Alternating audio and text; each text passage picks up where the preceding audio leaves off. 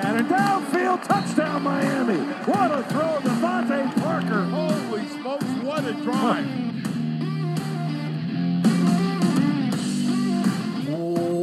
What is up, Dolph fans, and welcome to the Drive Time Podcast, part of the Miami Dolphins Podcast Network, covering your team, your Miami Dolphins. How's it going, everybody? It is Wednesday. I am your host, Travis Wingfield, and on today's show, we're going to revisit the trade trades from Friday with the details from Peter King's weekly column, the value the Dolphins pulled on their side, the crazy Chris Grier trade numbers and data, and the player he says the Dolphins move back up to number six for. Plus, we're turning our attention completely to the draft. All eleven free agent interviews are in the can, and we're taking a look at sleepers and positional prototypes with Ben Fennell of the N F L Network. All of that and a whole bunch more on this Wednesday, March the thirty-first edition of the Drive Time Podcast. That's another Miami Dolphins. So before we get to my guest today, Peter King dropped his mega column on Sunday night. And you really should read this thing every single week because, frankly, it's the best in the business. But it was especially interesting this week for Dolphins fans because of last week's big trade, big trades. We covered that thing comprehensively in the last Drive Time podcast, but how about some supplemental notes here from King? First, there's a blurb about why San Francisco was motivated to move up this early, one month out. And you might recall the Jets and Colts trade from twenty eighteen. That one also occurred weeks before the draft. And King writes simply that Miami general manager Chris Grier has proven adept at maximizing compensation for his assets. So going up now ensured someone didn't swoop in with a better offer than the 49ers offer, according to Peter King. But that's not to say that the 49ers got some kind of bargain deal. They did not. Friday, we told you about the hauls. The previous trade downs provided the team moving back and all the players they got from those trades. Well, Miami maximized this one big time. The Patrick Mahomes trade up back in twenty seventeen, K C to Buffalo, from twenty-seven to ten.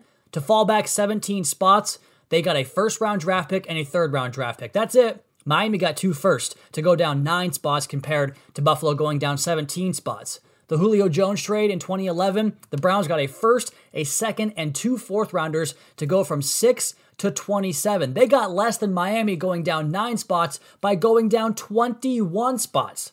Not bad at all, Chris Grier, not bad at all. And King also notes that Grier's ability to wheel and deal has put Miami in position to continually restock the cupboards with eight first-round draft picks over a four-year period.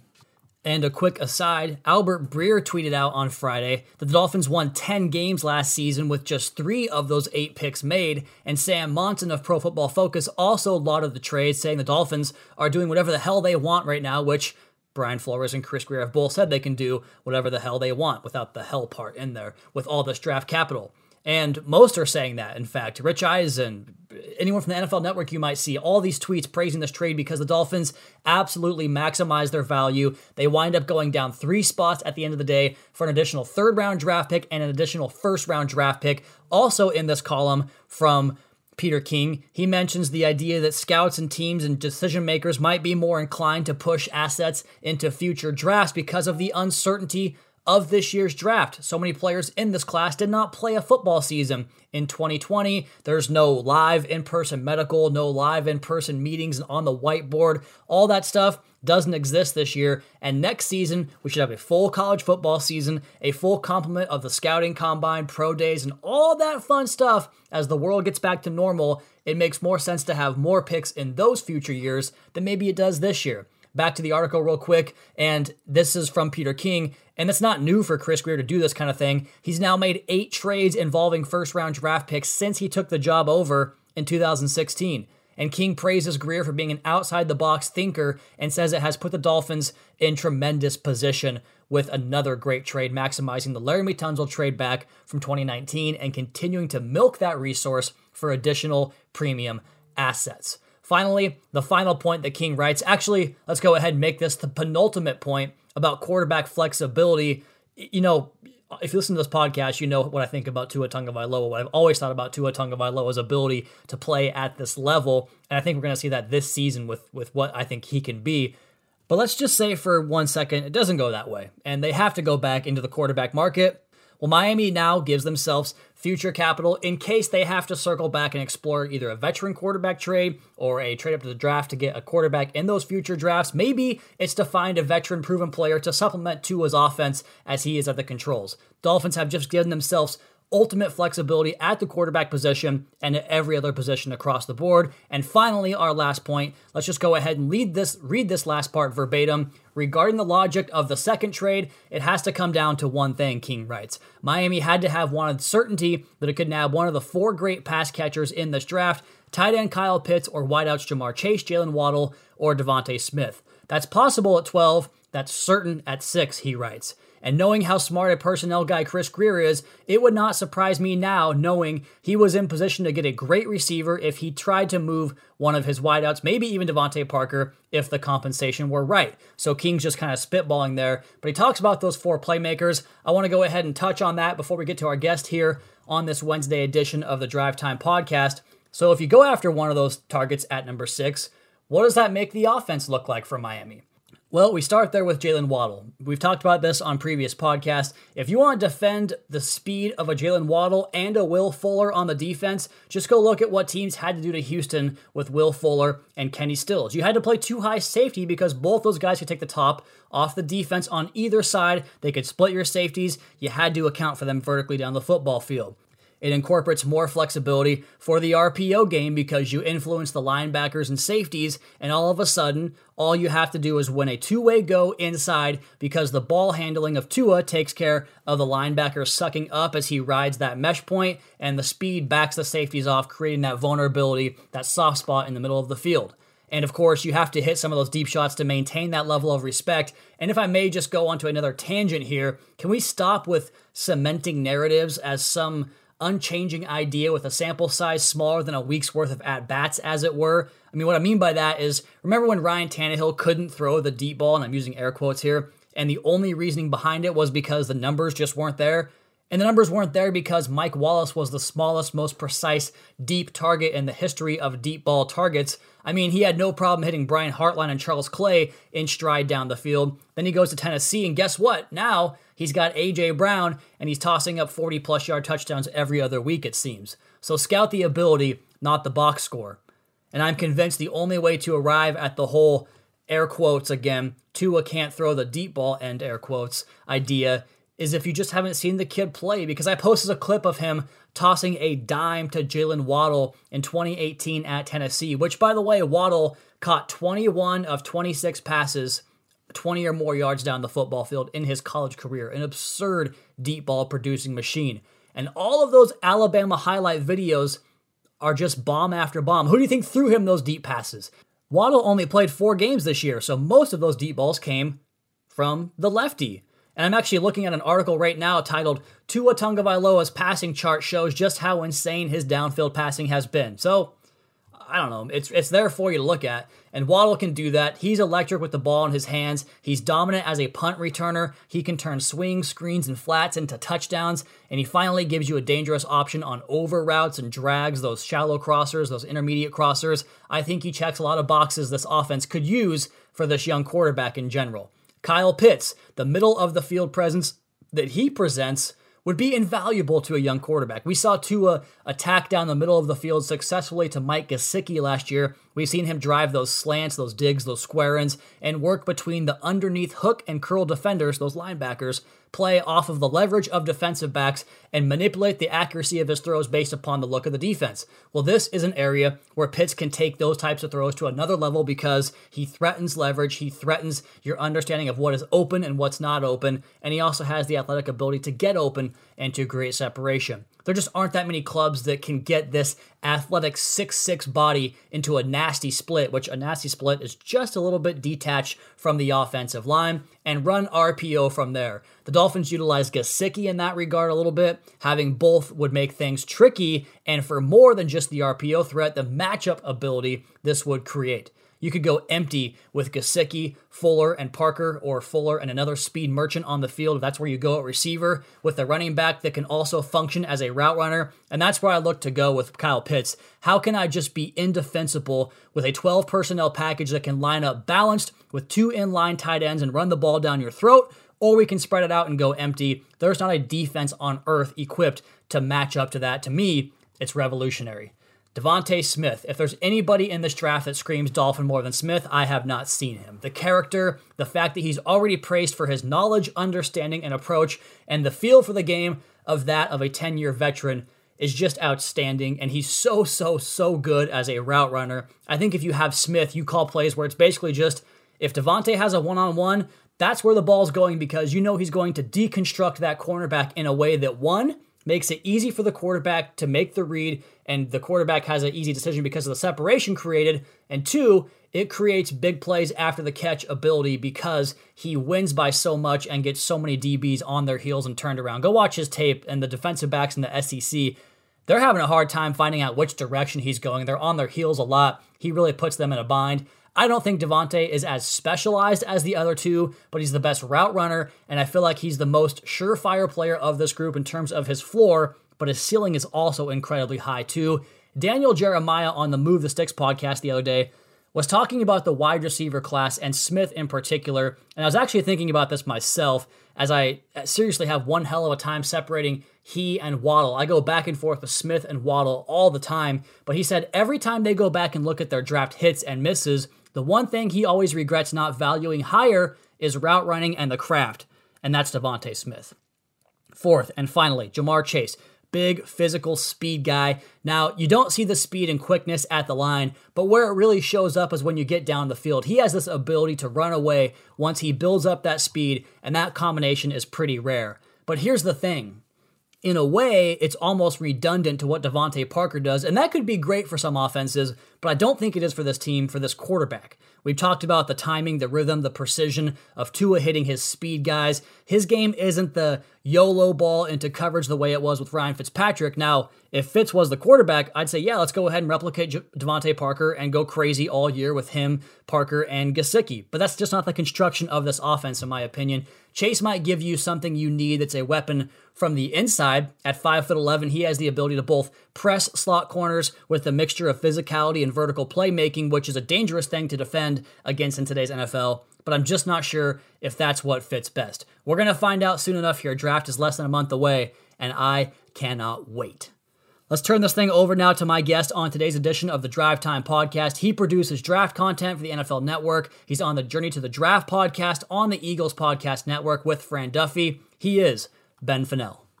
And joining me now on the Drive Time Podcast is Ben Fennell. And Ben, we're a month out, man. Christmas morning is almost here, right? Or is this entire process kind of Christmas morning for you? Well, it's really turned into this three sixty-five animal. So it's getting close. We're definitely in December if we're looking forward to that Christmas and opening presents as we're uh, just about a month away from this draft in Cleveland. And it's been a long process, and it's been a unique process in this cycle in particular. And I'm kind of just excited. We're uh, almost at the finish line, which just starts another race for twenty twenty-two. Aside from the combine and general human interaction, one of the things I miss the most is your on-field shots on Saturday at college campuses, but also your scenic shots. Like, you've shared the B Y U photo so many times, and I love it every time because it's it's so gorgeous. What's the one thing you miss most about being on campus, being in a stadium on Saturdays in the fall? Well, it's going to be tough to list just one thing. yeah. uh, just a reminder, I didn't go to a college with a football team. I went to a city school with a lot of sidewalks and concrete jungle, so being able to go out to these meccas of college football, I soak it all in. So I love the flying into random airports yeah. and drives from major cities and going to that random lunch spot that's been there for eighty years and all the father-daughters on game days and the pageantry and the history, the culture. I love it exponentially more than N F L games. I feel like N F L games, you're in a cookie-cutter city, you fly into that city, you stay in a corporate hotel. Um, there are some challenges with college, obviously. Sometimes you go to Tuscaloosa, and the only place to stay is a Holiday Inn. Um, but if you're not too picky, you get to see some really unique areas of the country. So I uh, was very disappointed. I wasn't on the road this past season due to COVID and this world falling apart. But I uh, hope to definitely pick it back up in uh, twenty twenty-one.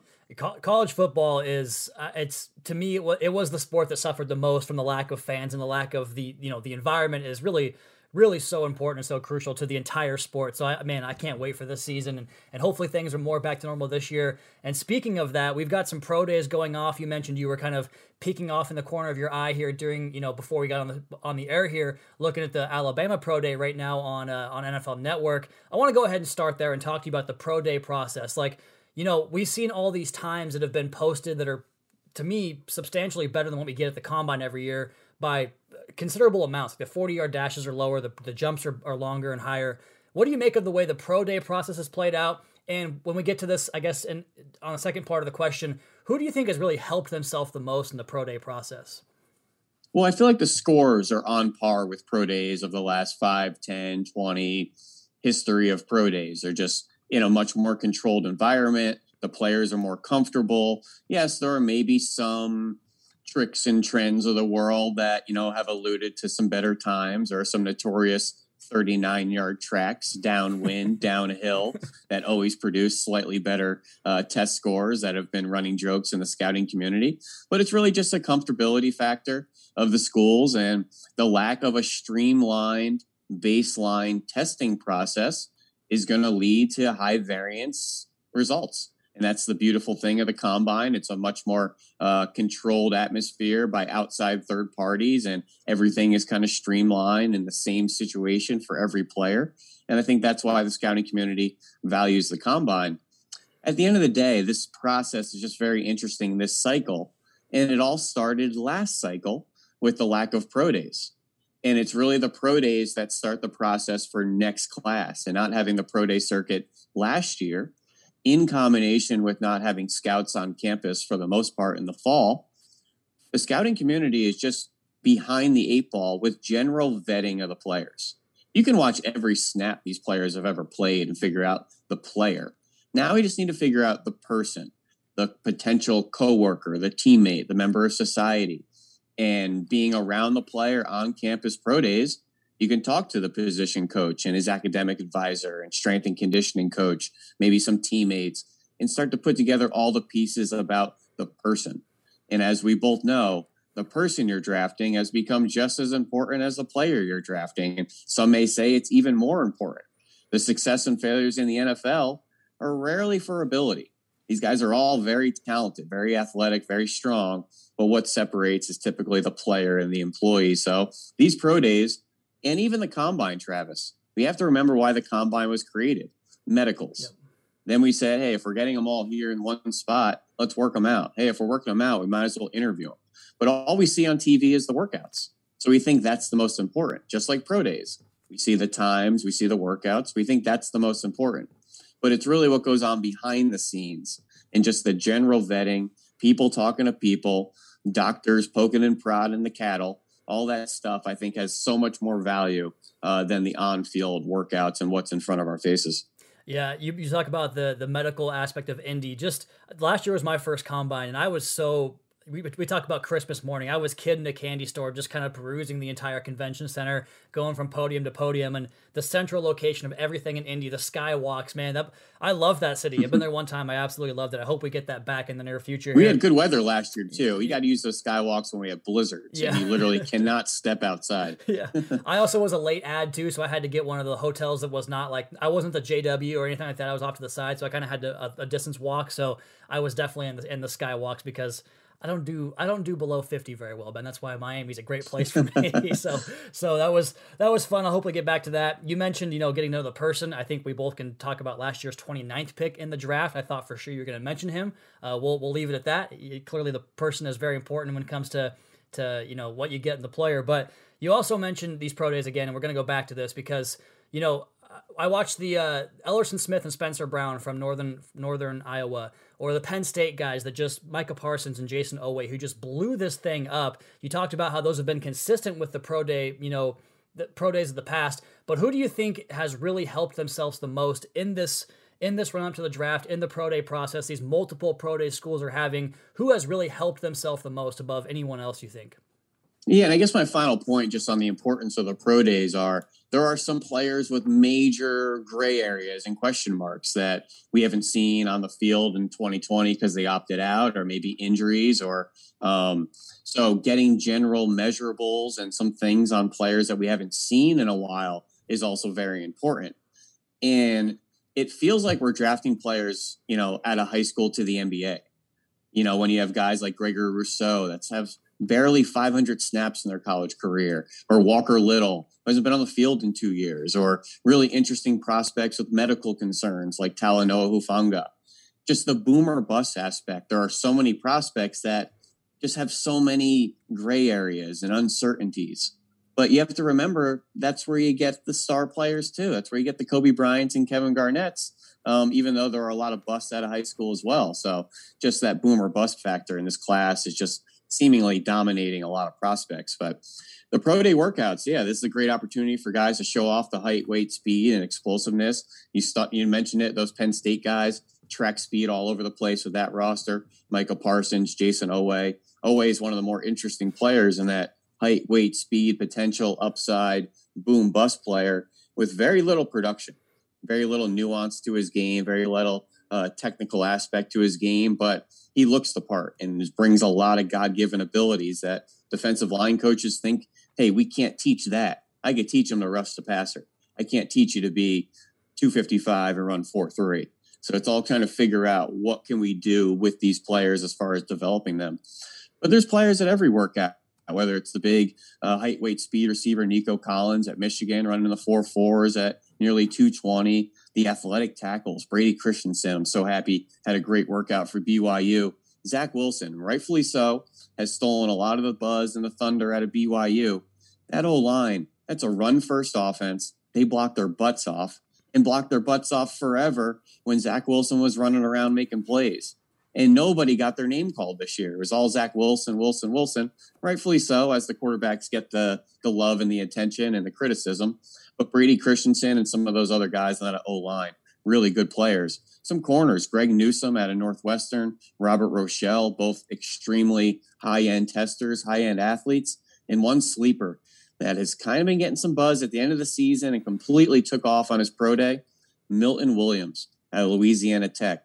Kind of a defensive end, defensive tackle hybrid with just oozing explosiveness and length for days. So uh, a lot of guys that have been able to take their pro days and create a little buzz as far as their draft stock. That's why I wanted to get you on here, because we have, you know, we, we've covered the top parts of the draft so so in depth for the run-up. You mentioned the twelve-month process that is the draft. I mean, we have so much time to go over, you know, the S E C and watch the top-of-the-line guys, the Kyle Pitts versus Patrick Surtain matchup, that type of thing. And it's fun to do that, but I also love getting into day three stuff here too, which we'll circle back here and come back to that. But I want to play this game with you, and maybe it's one guy, maybe it's two guys. I won't limit you to, to a number here, but I want to play prototypes by position of need. And I'll go ahead and tell you okay. the prototype here and of, of what I think the Dolphins have done, or what they've what they've kind of assembled in terms of their ideal prospect at these positions. And we'll start at running back. I think most folks agree that running back's a need for the Dolphins. And I didn't really have a, a general Dolphins theme here. The only one I had that was that was evident of Brian Flores here in Miami was that they typically go with a back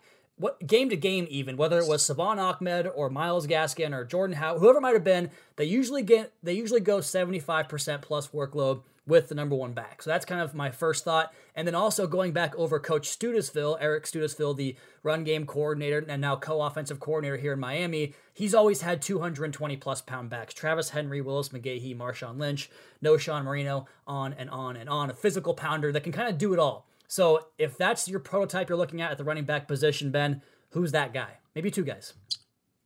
Yeah, some really good needs on the team. I definitely could see their need for kind of a bruiser between the tackle guy to beat you up. I want to see Miami commit more to the run game. They're twenty-sixth in the N F L as far as running the ball on first and ten, not nearly enough on first down, twenty-fourth in running the ball in the first half. That's purely volume, just not committing to the run enough with a young quarterback that came from a run first offense in college. Put him in a position to be successful and replicate his success.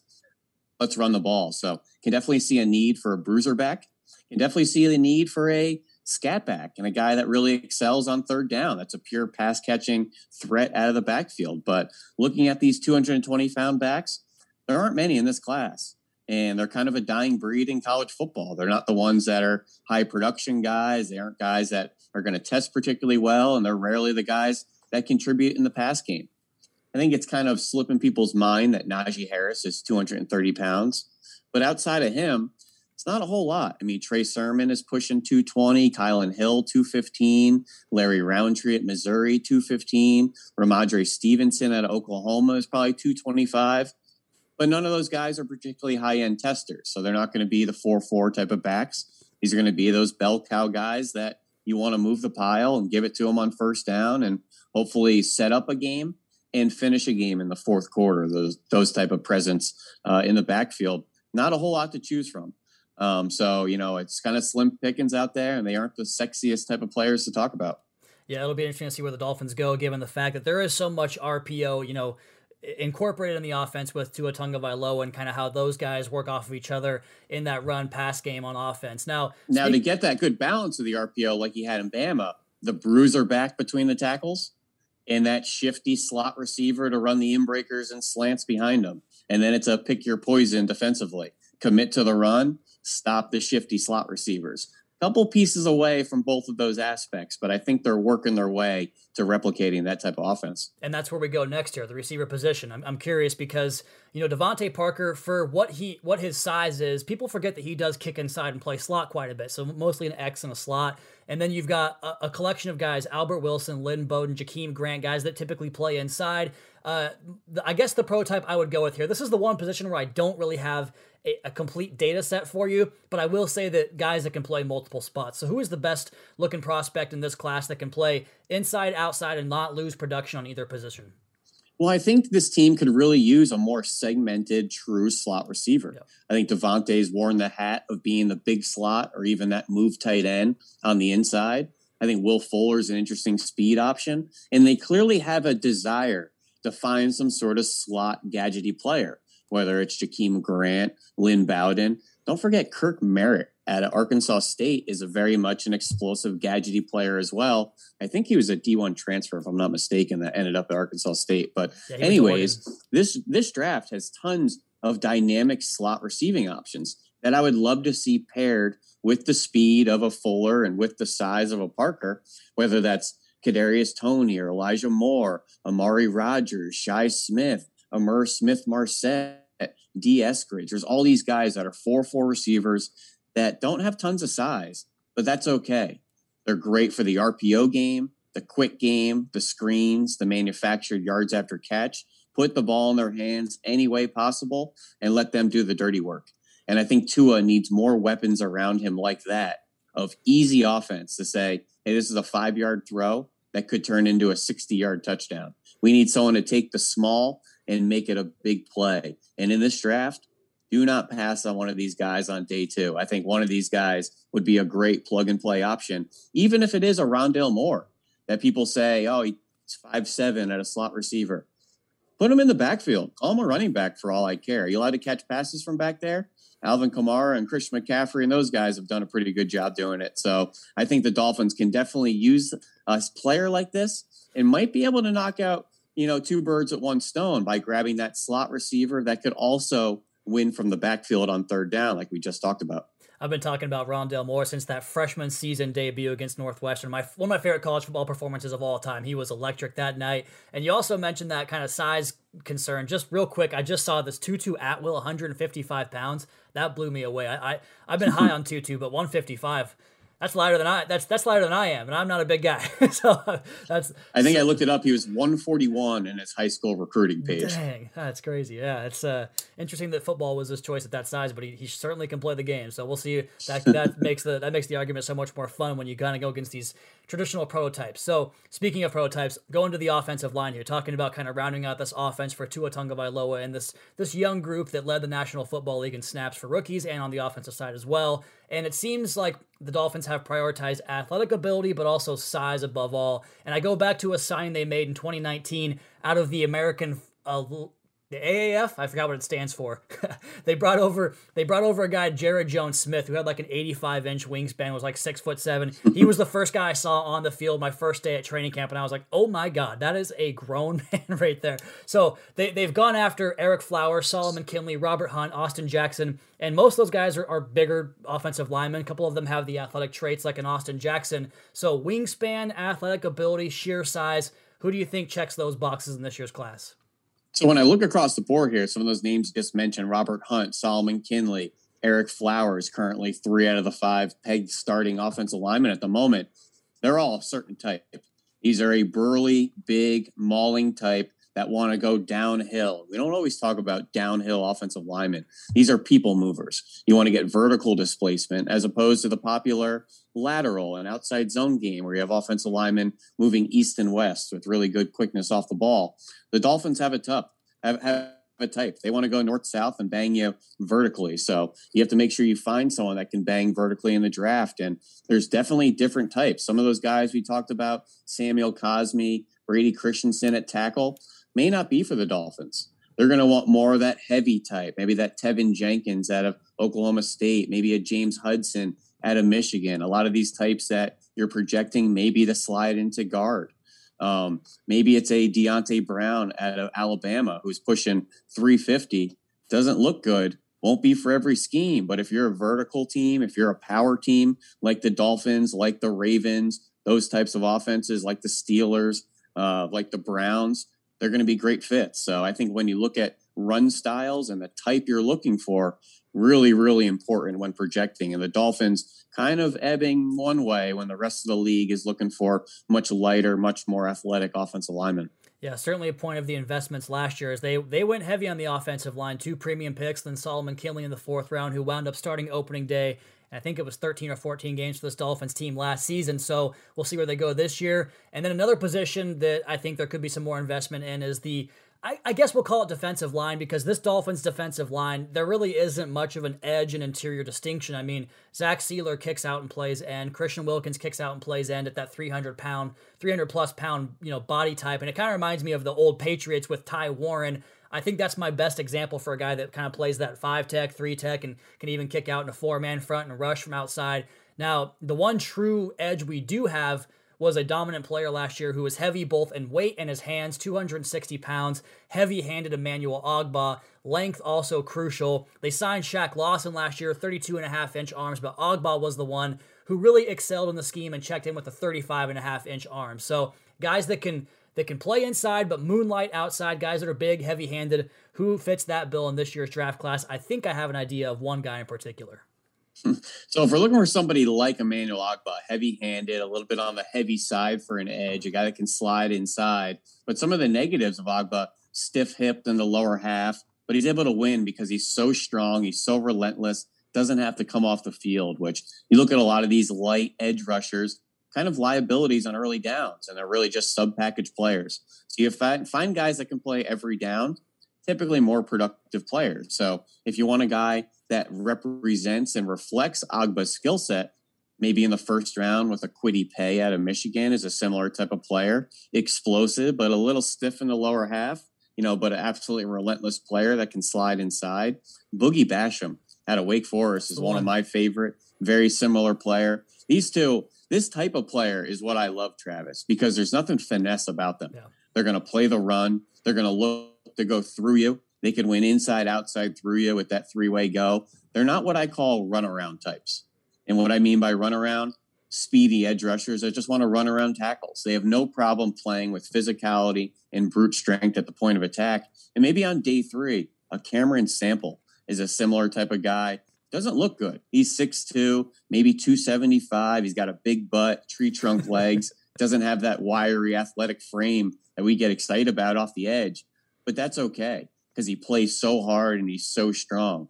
And I'd maybe like to see more of a complementative piece on this front.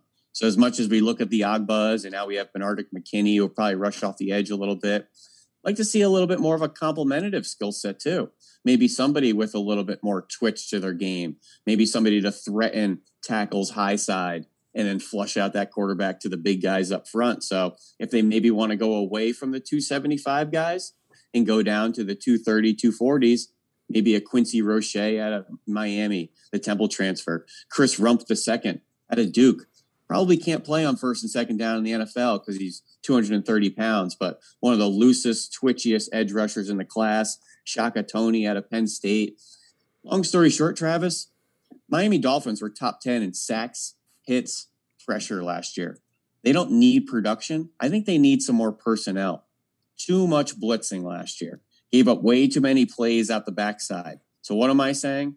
Find players that can win for themselves, win one-on-ones, get after the quarterback without always having to dial up blitzes. So I want guys that can win. So whether it's the Quiddy Pays, Basham samples, or maybe some of the twitched up guys, I think they definitely have some personnel needs up front. That's a great segue into our, our next position group here, talking about the the position that really did kind of drive the pressure and the scheme of, you know, the scheme up pressure in that linebacker group, and then playing all the cover zero and the press man on the on the, uh, the back end there, like you mentioned, is these multiple linebackers. We see Kyle Van Noy go by the wayside, and Jerome Baker has done so many different things in his career here in Miami, whether it's, you know, off ball, he's even played some edge and, and rushed the passer. He does so much blitzing from the A gaps and mugged up in there in that A gap pressure look. And then we see Benardrick McKinney come in here, and he kind of does that similar thing in terms of rushing inside, but he's a different player, right? Much heavier. So I look at this group as just versatile players that can do multiple things. Landon Roberts, another one of these guys that can play stack linebacker very well, but just sheer versatility at that linebacker spot. And if it is going to be more of that scheme pressure, like you mentioned there, Ben, who kind of fits that mold best in this draft class? You know, and the Dolphins are a great example of how they use their personnel. This is a linebacking group that moves forward. So they like the bigger types, the run plugging types, and in sub packages, they're going to be rushers. They're going to be pass rushers. We want to get our nickel, dime, even dollar out there to cover the backs and tight ends of the world. So this fallacy out there of when we talk linebacking prospects and the first question that comes out, oh, can they cover? It's a pass N F L. They don't ask their linebackers to cover. And there's a lot of teams in the league that don't put coverage responsibilities, particularly man-to-man, on their linebackers. And that's okay. So it's just really important to note what they're asked to do and what we're looking for at the next level. But to fill that Van Noy role, that Benardrick McKinney role, that off-ball guy that's going to come play off the edge, that Sam backer, that's really who Micah Parsons is at the top of the draft. And that's who Zaven Collins is out of Tulsa, similar six four, two sixty off-ball guy that's going to rush and blitz on third down. Got news for you. The Dolphins probably aren't going to be in the market for either of those guys. They're probably going to be first round type of players. It's going to be tough to get their hands on them. But I've been coming around on this Derrick Barnes kid out of Purdue, who's a similar type of guy who's six one, two fifty, can play off ball on early downs, and is actually a really good pass rusher on third downs off the edge. Strong player. It's one of these guys that isn't particularly big, but he has this barrel chest and really long arms, and he's explosive. It's the perfect three-tier traits that you want out of this position. So Micah Parsons, Zaven Collins, and Derrick Barnes. Get your hands on one of those guys. Yeah, Micah Parsons playing defensive end early on, coming out into college as defensive end, that pass rush arsenal. He's a fun player to watch. And uh, before he got to Penn State, some of the camp series at defensive end, I mean, whooping the who's who of yeah, tackles, yeah. whether it's Jedrick Wills, Walker Little, um, you know, Alex Leatherwood, all these who-who players, and they're into shorts and T-shirt, uh, which is just really fun to watch. He was a prolific pass-rushing threat at high school.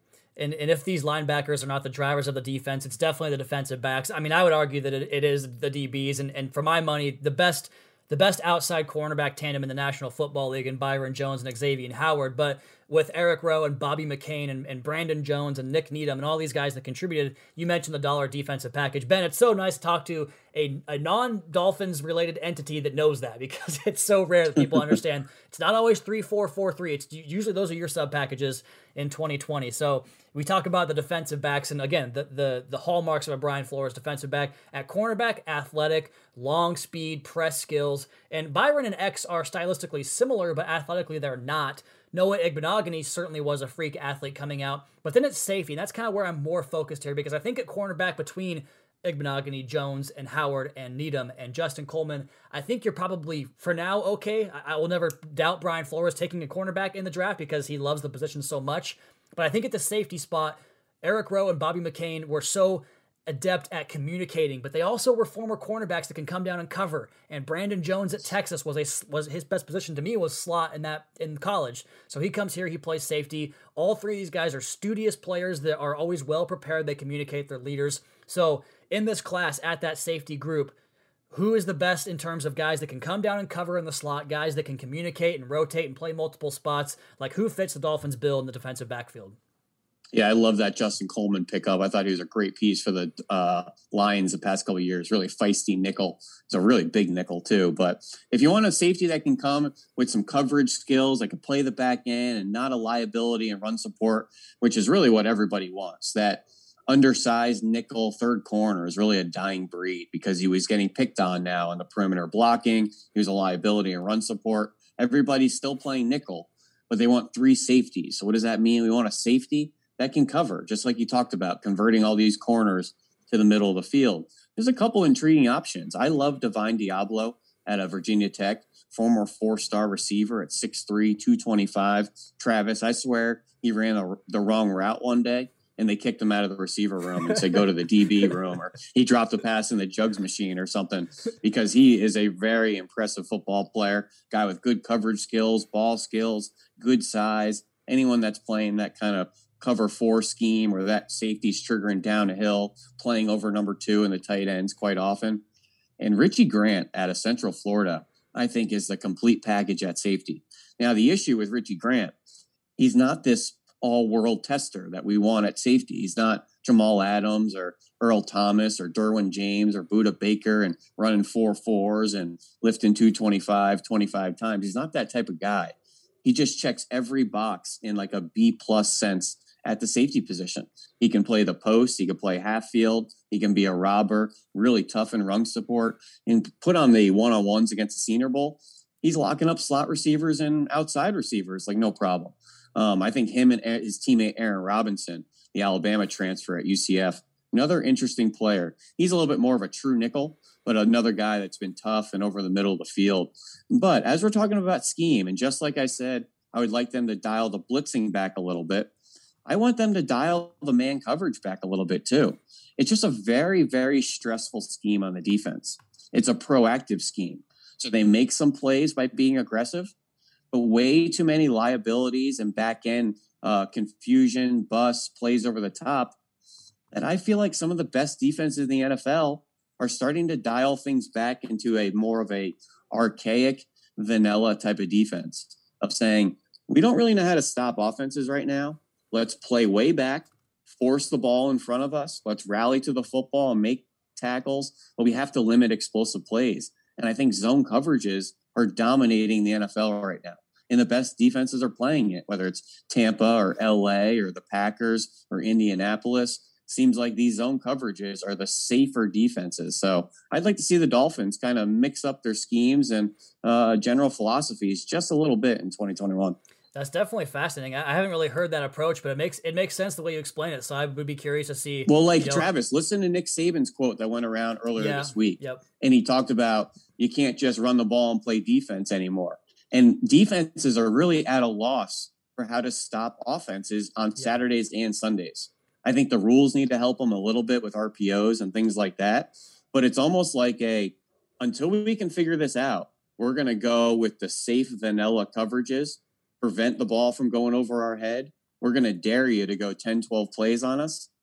And when you watch Steve Sarkisian do his clinic, the offense coordinator of Bama that went to Texas, he said, we have to generate explosive plays because I can't go ten, twelve plays. One of my guys will screw up. Yeah.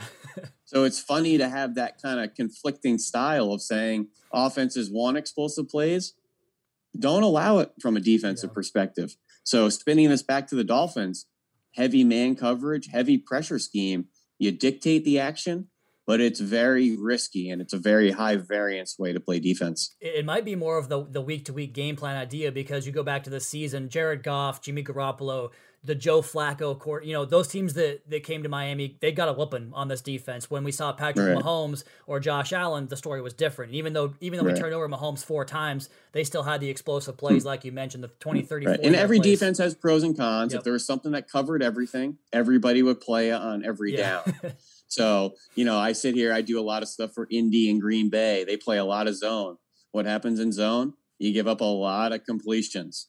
So on third and five, when you give up six, yeah, social media is on fire saying, get up there and press them, sure. disrupt. Why are we not playing press?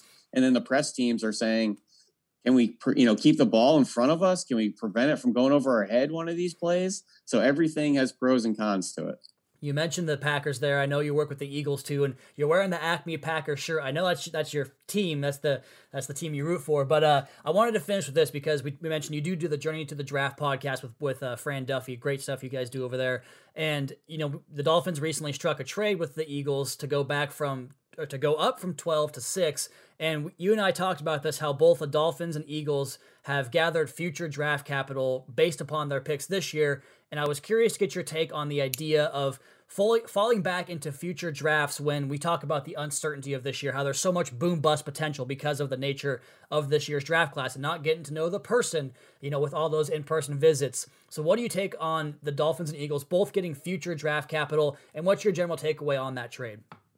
So I've heard different sentiments from different scouts and some people that work uh, with organizations. Some feel that there's a lot of hesitation with this draft, that they would rather stockpile picks in twenty twenty-one or excuse me, twenty twenty-two, which looks like a much deeper draft class, as you have a lot of these seniors given a free year of eligibility that went back uh, that probably didn't need to. So next year's crop is going to be much deeper, give them more time to vet the players and figure it out.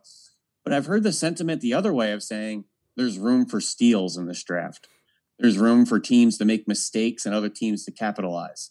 So I see some looking at this draft as kind of a opportunity to maybe get some steals on players. And there's so many gray areas. Um, you know, a player like Walker Little, like we talked about from Stanford, hasn't been on the field in two years. Travis, he could go in the first round. Yeah. And I'd be like, okay. He could go in the fifth round. And I'd be like, okay.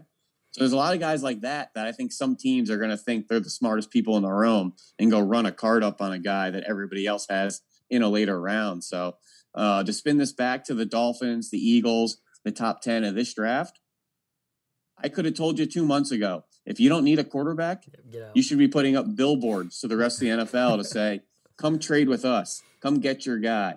And I think the Cincinnati Bengals are sitting there looking left and right and saying, ah, shoot.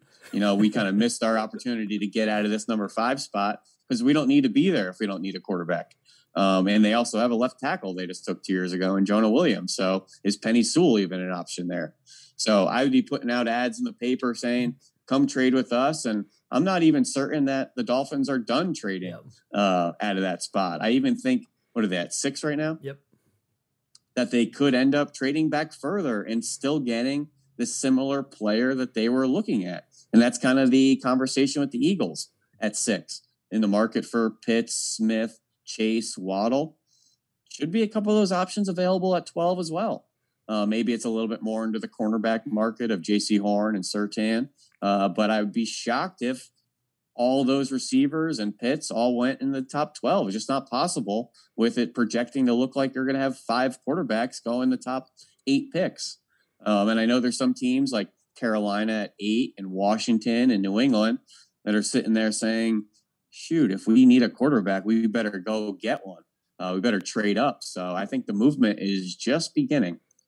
Yeah, one month out from the draft, and it all begins, man. It's it's as if the N F L draft needed to become any more interesting. I think we've already accomplished that this year. Ben Fennell, you said it all. He's at Ben Fennell underscore N F L on Twitter. Does work for N F L Network, the Eagles, E S P N. You're everywhere, Ben. Appreciate your time today, man. We'll do it again soon, and uh and and have fun the rest of this draft season. And we'll see you at the end of April. Thanks again, Travis. And away he goes. What a fun podcast that was. We both joked a little bit afterwards, and we went long, but who cares? Like it's it's more content for you guys, more more audio for you guys to get here on the Drive Time podcast. We're going to continue doing this all draft season long, three shows a week. We'll probably pick it up for five shows a week, the week of the draft, and of course have recaps each day after the draft as well. So plenty of content coming your way, plenty of draft content here on the Drive Time podcast. As for today's time, that is going to be my time. You all please be sure to subscribe to the podcast on Apple Podcasts, Spotify, wherever you get your podcast from. Go ahead and leave us a rating, leave us a review. Check out the Audible and the Fish Tank podcast. Follow me on Twitter at Wingfield N F L. Follow the team at Miami Dolphins and, of course, Miami Dolphins dot com. Until next time, fins up.